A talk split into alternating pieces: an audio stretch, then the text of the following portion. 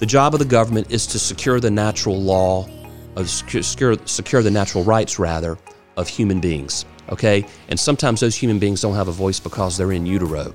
And so our job as the government is to secure their natural right, the right to life, which is the first right, and it's listed first because if you don't have that, none of the other rights they're all moot at that point. Yeah. Hello, everyone, and welcome into the latest edition of the Palmetto Family Matters podcast. I'm Justin Hall. We have now reached, wow, this is episode 22 of the podcast, and we want to thank each of you for listening every single week. So please continue to share it with your family and friends. Give us that five star rating as we believe we have earned it. Leave us a review. That helps this podcast be seen by more and more people as we shape the Palmetto State from a biblical worldview. And Dave, we are thrilled to have our guest with us you today. know, I have, have known Alan Wilson for more than a dozen years now, uh, and there, as much as your dad likes to to make us family uh, with the Wilson clan around here, you know, I tell your dad, you know, we're trying to build the conservative movement one voter at a time, and uh, and I think that there's a great opportunity. Uh, Attorney General Alan Wilson has been at the forefront of the fight for conservative values, for the rule of law, not only here in South Carolina, but Alan, your extent of your reach and what you do in your position has implications across the, the country right now. Um, let our listeners know kind of what's going on with you within your office, but also what you're doing with other attorney generals across the country. Well, first off, thank you guys for having me on here. I really appreciate what y'all are doing, giving people the opportunity to be educated on what the the officials in their government are doing. This is incredibly important work. Uh, first off, um, let me start off at 30,000 feet. Now, everyone thinks of me that, that knows who I am, knows I'm the Attorney General for South Carolina, and then I'll run the AG's office. But I want to talk a little bit about my other role um, because I think it's important from the uh, strategic thinking.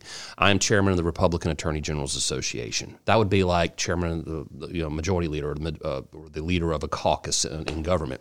Uh, we had, up until last month, 26 Republican AGs. Our our association went in deep in the Virginia race, and mm-hmm. we now have a, a, Republican Attorney General from Virginia. And I tell people who uh, businesses and constituencies who don't have a, a, stake in the Virginia's race or a stake in another state's race, it, it matters who the Republican AGs are in states you don't ever plan to visit because that is more that is more bandwidth. That's a whole other law firm at the national level to help us deal with the flood of stuff coming out of Washington, D.C., the, the, the, mandates and all these unconstitutional laws and, and regulations are just trying to grow the, the, government. So, my job as chairman of RAGA, that's what we call it, Republican AG Association, is to get more Republican AGs elected. And then once we're elected, to kind of sit around a big table, and we do this uh, virtually, rather, uh, almost on a weekly basis. And then uh, a, half a dozen times a year, we meet in a conference and we sit there and we strategize and we talk about what's going on on the national landscape. Some states are better positioned to lead on some issues uh, because of their particular expertise or because of what's going on in their state.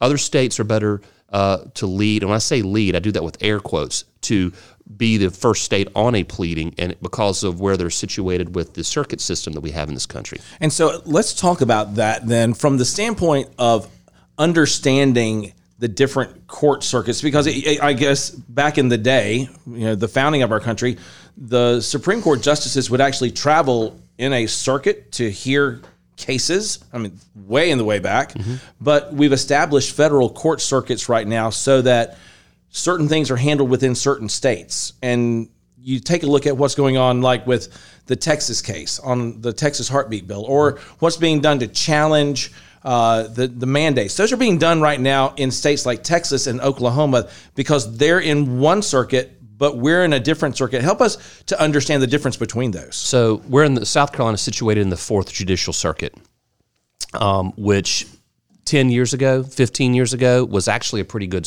a, a decent circuit, meaning the number of judges on there mm-hmm. were rule of law judges appointed by generally, by the way, it's funny, Republican presidents or uh, Democratic presidents always select liberal judges. Republican uh, presidents select uh, conservative judges about 70% of the time. So, even, so mathematically, it's not working well for us in the fourth circuit. Yeah, no, yeah elections have consequences, but even the selection of judges uh, with Republican presidents can be, you know, somewhat. Um, you know, a, a, difficult situation. But be that as it may, is President Obama came in and he basically gutted the Fourth Circuit, the circuit that we are in, And so a majority of the circuit judges at the appellate level out of Richmond, Virginia, are hard left blue judges. I mean, they, they are going to strike everything down. So when we sit up there at the national stage and we're looking at all of the mandates or laws being passed, we sit down. And I'm like, okay, uh, we uh, the Eighth Circuit is a better circuit, the Fifth Circuit is a better circuit, the Eleventh Circuit, you know, the Seventh Circuit. Uh, we need to avoid these circuits, the ninth, the fourth, et cetera, and so on. And so then we, once we identify the map, the, the, we look at the battlefield. Then we say, okay, what states are going to go in what circuit? Now, just because the state of Texas or the state of Louisiana or Mississippi or Oklahoma is the lead state, and I say lead because they're the ones that actually take the pleading down to the courthouse and file it. Um, all of our solicitor generals, all of our attorneys, we are we are helping draft these complaints. We are all the, the legal mental bandwidth is all there with all the states. We're sharing the resources, we're sharing the costs, we're sharing the time when, when when there is a cost, but we're all certainly in the pot with them. And the bandwidth is that's why it's not that's so important to have conservative AGs in blue states because that's more bandwidth, that's more brain power, and it helps us be able to file faster. So that's what we're doing, Dave. South Carolina in the last in the last several months, we have filed a number of suits specifically dealing with the mandates coming about the vaccines. You remember President Biden on September 9th. Remember that speech he gave? Hmm. yeah. But we need to do more. This is not about freedom or personal choice. It's about protecting yourself and those around you, the people you work with, the people you care about, the people you love. My job as president is to protect all Americans. Um, it's alarming what he's saying. He, mm-hmm. he leads off toward the beginning and he says, This is not about freedom or personal liberty. This is about protecting yourself and your loved ones and your community. If you take that statement, and that sounds great uh, to some, mm. but if it's not about freedom or personal liberty, it's about protecting other people. You can apply that to anything. Exactly. Anything. And that's the place where I think a lot of folks who are listening right now, you're at home right now. You're, as Mitch loves to say, you may be doing the laundry or you're driving into town or you're driving home from, from work. As you begin to think about this, Attorney General Alan Wilson is with us right now. And Attorney General Wilson, you are talking about the fact that words have meanings and they have consequences. And when President Biden says something like what you just said, you have to take it at face value. I mean, we, we said this with Terry McAuliffe in the Virginia race. Virginia voters listened to what Terry McAuliffe had to say about parents involved in education and they believed him. Mm-hmm. And I think we have to ask the same question can we take Joe Biden at his words and say he is excusing personal freedoms and liberty for the sake of the greater cause in air quotes? It's very alarming that a president of the United States would say those words um, because what he is saying is is that it's really about the community, it's the public good. There was another guy that said something similar about that, uh, yeah. you know, 150 years ago. His yes, name was Karl Marx. Um, you know, it's it's about it's that's where communism comes mm-hmm. from. It's, it's, it's what's for the greater good of the community, not the individual. And again. Um, that's a very slippery path we're going down. What what President Biden is basically saying is the ends justify the means, and the means right now are that government we should grow government. We should empower the federal government to do the things that we, I mean, when I say we, I mean they. Government should do the things mm-hmm. that they believe are morally right, regardless of what you personally believe. And that that is a very slippery slope to go down. So let's let's go to the case at hand. If you want to go ahead and jump in, uh, when the president gave that speech on the 9th of September, he said, "I'm going to do all these mandates that are going to compel people to get the jab." right? Yeah. And there were a number of different mandates. There was a mandate that dealt with OSHA, the Occupational Safety and Health Administration. That dealt with employers of 100 employees or more around the country. And basically, because OSHA regulates certain businesses and the safety standards that are being um, adhered to in those businesses, well, that the government's saying, well, hey, we have a hook. We can control, we can weaponize employers against their own employees by saying, if you don't do this, we can shut you down, pretty much fine you to death. Uh, then there was the federal mandate. If you're a federal contractor who's doing work for the federal government, and you know, and and and the the ink is dried on the contract. You're in, but because you're receiving federal funds, we can compel you to get the jab.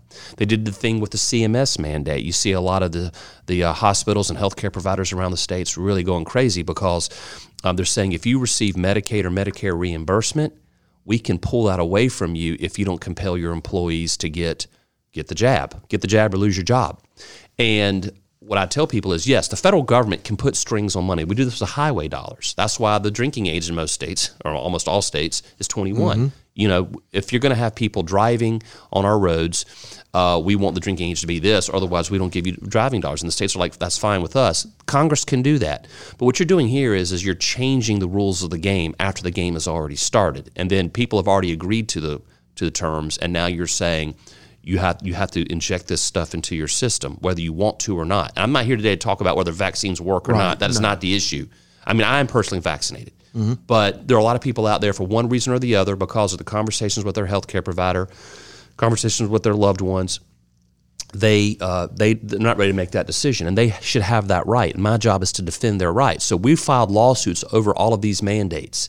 And again, OSHA was never designed to protect employees from some generic you know threat that exists in the world. It was mm-hmm. designed to protect employees from an inherent danger that is relevant to that specific industry. If you're a construction worker, Dave, and you're climbing scaffolding and stuff, you got to have a hard hat. You got to have you got to meet certain safety conditions. I mean that that's that's just you know right on its face. But right now, OSHA is designed to protect us from some disease that originated in, in China. And, and and if it can do that, then that's that's OSHA. First, OSHA's being weaponized. The law was never intended to be passed to do that. Congress, I mean, Congress could change OSHA, and that would be a policy issue. But the Biden administration, the executive branch, is rewriting the law to basically bring people up under the fold to compel them to get the jab. We're here with Attorney General Alan Wilson, uh, South Carolina's Attorney General Alan Wilson, talking about all things that are encompassing what he's doing right now, and it is wide ranging. Um, real quick, just want to mention the the weaponization of a regulatory body. I've talked to people before. Correct me if I'm wrong. There's precedent that says states can mandate vaccinations. Yes. uh, from from a Supreme Court case dating way back. The issue is the federal government really doesn't have any power in that, and that's where the debate comes in of weaponizing a regulatory body to do something that that body's never had the power to do, and certainly the federal government doesn't either. And a lot of my friends on the left threw that in my face. Yeah, we had vaccine mandates growing up. Well, yeah, it was done by state law after it had been tested for a decade. Uh, we've all been we've all been mandated to take a vaccine. When the founders wrote the Constitution, they gave delineated, enumerated powers to Congress and certain other branches of government that you can see in the Constitution. Anything not listed is left to the states. That's what we call the general police power and, and, and the power to protect the general health and welfare of their communities. Left to the states, so long as it's not violative of another provision of the Constitution or the Bill of Rights or any other amendments, you can do it. So a lot of that stuff is done at the local level and it's done through legislative, not executive and administrative fiat. That's the difference. You know, you, who do you go vote against other than the president? Who is the director of OSHA? Can someone tell me who the administrator is? That's a great question. And I'm suing the person. I, I'm honestly having a blank right now. I, I mean, I know their name, but the point is, is that unelected bureaucrats mired down in the bowels of the federal government, making decisions, and they are inoculated and insulated from public view. That is a very scary thing. For the sake of transparency, that's a quick Google search. Uh, his name is Doug Parker. And he's acting, right? He is he he received Senate confirmation as the new head of OSHA on October 27th. Recently. I love what you brought up just a minute ago about those that would sacrifice personal liberty for the expense of safety. We've heard the quote from Benjamin Franklin. I also have heard what happened on The View just a couple of weeks ago. Now, I'm not correlating uh, The View with Benjamin Franklin in any way. I'm glad to know that you watch the View. Nor, For your and, and that's where I was going next. Nor would I ever admit to listening or watching The View. I heard the clips uh, of a guest on The View who was talking about not necessarily being anti-vax, but being anti-mandate. And I think that's where most right-thinking people are, and I, I use that term uh, literally, correctly thinking people are, is that they're not necessarily concerned about the vaccine as much as they are individual liberty. She was castigated for her view, uh, pun intended, possibly, uh, by the hostesses of the View for considering personal liberty over safety of the collective. My concern there is the gross double standard by the hostesses of The View and many others on the left when it comes to the juxtaposition of two totally different ideas. On one hand, we have personal liberty when it comes to choice, but we're also willing to sacrifice that when it comes to a vaccine mandate. So I'll draw it to a head and we'll, we'll move to a, a new subject. How would you then talk to those people who are concerned with individual liberty when it comes to pro choice and specifically the abortion argument, us being pro life, versus those who now will, are willing to sacrifice that when it comes to a vaccine mandate and the unbelievable double standard that they're unwilling to admit when it comes to this. So you're asking me how do I reconcile the pro-life view with the I don't want something injected into my body and you should support that position view? Correct. Okay. Well, first off, um, let me let me go back up to thirty thousand feet and then bring it home. sure. Okay. When the Constitution was drafted, our founders they were philosophers. They were deeply Mm-hmm. read, highly educated people who studied these issues, issues that we take for granted today because we don't have to carve out a country out of the wilderness, right? Right. And and one of the one of the most influential thinkers of the Enlightenment era was a guy named John Locke who came up with this concept of natural rights. Yes. And he and, and that's where Thomas Jefferson gets his, you know, in the in the Declaration of Independence, he talks about life, liberty, pursuit of happiness. Of course, John Locke, it was life, liberty, property, but it's the same principle. And so when you're looking at what why was government created? Why did the we know why, what the left thinks government was created to mm-hmm. do. The government, they in their mind's eye, their worldview is the government was created to give us rights, right, and keep us in line. The founders, in my view, was the government was created to secure the natural rights of nature or nature's God, depending on your point of view, right? And those rights are the right to life, liberty, property, pursuit of happiness, whatever those natural rights are. These are not rights that come from government. These are rights that come from nature or nature's God, and, and, and the government is to secure them. So now we go to the abortion issue. Okay, we can have all kinds of conversations about when life begins, but here's the point when do you attach moral value to a human life? Yes. Okay. And in 1973, and again in the Casey case in 1991, I mean, Supreme Court got, I mean, a bunch of people uh, with no medical training, and by the way, even if they did, it would be pointless, is when do you attach moral value to the life of a child? And the government, my view of the government, is to secure the natural right to life. Now, sometimes the right to life and the right to liberty or the right to pursuit of happiness may come into from from a person's point of view into conflict with one another but at some point you have to be a voice for someone who doesn't have a voice Yes. and and that is how I approach the pro life issue. And by the way, I don't use I don't I don't argue from a biblical standpoint because that's the that's the fallacy of uh, arguing to an authority that someone else might not believe in. So you have to argue with okay, if you are in favor of the liberty of the person who is pregnant choosing when to terminate that life, what if that same woman was walking across the street in her first trimester and struck by a drunk dri- driver, and and then all of a sudden is the, the the defendant is charged with two felony counts of DUI, death resulting for killing the mother and the fetus. Now, by the way, you know how we call it fetus because people who are pro-choice have not yet attached moral value to that child, but because the woman wanted to keep that, take that baby to term while she was walking across the street. And because someone took that decision from her, the left has assigned moral value in, in, in that particular instance. But if that same woman was walking across the street to an abortion clinic to end the child's life, then there is no moral value attached to the child's life. So how can how can you charge someone for two counts of murder if it's a fetus and not a baby in one fact pattern, but in another fact pattern, it's it's perfectly permissible. So it's all about attaching moral value. And if you don't attach moral value until uh, viability, well, listen, viability can be it's not it's mutable. It can change based on where you first off in time. The viability of a fetus in 1973 is very different than the viability of a fetus now with medical technology. Certainly. The viability of us living here right around the corner from Baptist Medical is very different, or Prisma is very different than someone living in a very, very rural area of South Carolina, 100 miles from the closest hospital or 50 miles from the closest. I mean, viability can change based on where you live. So, does the moral value of the child change based on what year you're born in? Does it change based on where you where your zip code is? Um, or, or, or here's another um, thing I've um, heard argued against me you're a man. You don't have the right to have an opinion on this because you can't get pregnant. I'm like, well, I've never owned a slave or been a slave, but I have an opinion on slavery is evil. Something is either good or bad, regardless of the person who holds the opinion. And so you can't go to the, the, the opinion holder. You've got to go to the thing at stake. I've deviated a little bit, bringing it home. The job of the government is to secure the natural law uh, secure, secure the natural rights, rather, of human beings. Okay, and sometimes those human beings don't have a voice because they're in utero, and so our job as the government is to secure their natural right, the right to life, which is the first right, and it's listed first because if you don't have that, none of the other rights they're all moot at that point. Yeah.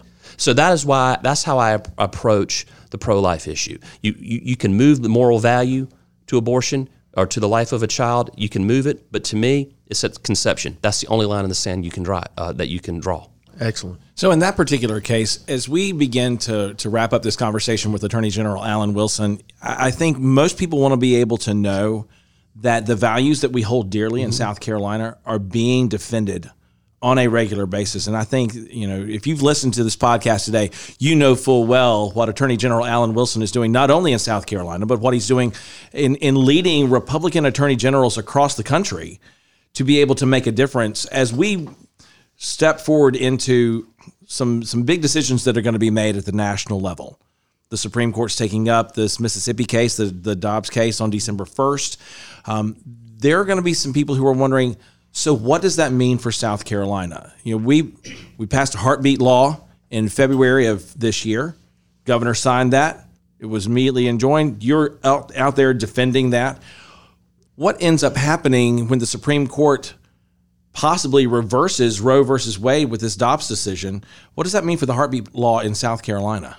Well, in, in all unlikelihood, it would moot the heartbeat bill. I mean, the heartbeat law suit, rather, um, because if Roe v. Wade is overturned, then it's left to the states. By the way, a state can still outlaw abortion under the Tenth Amendment and state sovereignty. So it doesn't it doesn't outlaw abortion. It just leaves it to the states, and that's a whole other argument or, de- or debate or discussion people can have. But uh, all Roe v. Wade is is prohibit the states from outlawing abortion. Once that is removed, states are free to legislate. Um, you know, differently now. So it really takes a Tenth Amendment argument Yeah. and puts it into play because the Tenth Amendment does say if it's not enumerated to the federal government, it's left to the states or to the people. And so this is a situation right now where South Carolina, the political boundaries of South Carolina matter. Yeah. Because what goes on in South Carolina is different than what may happen in North Carolina or Georgia or New York or California. Amen. And so as that happens, um, what do you see as the, the temperature of the legal community moving forward as you think about this Dobbs case? Do you find your other attorney generals finding some level of energy behind this?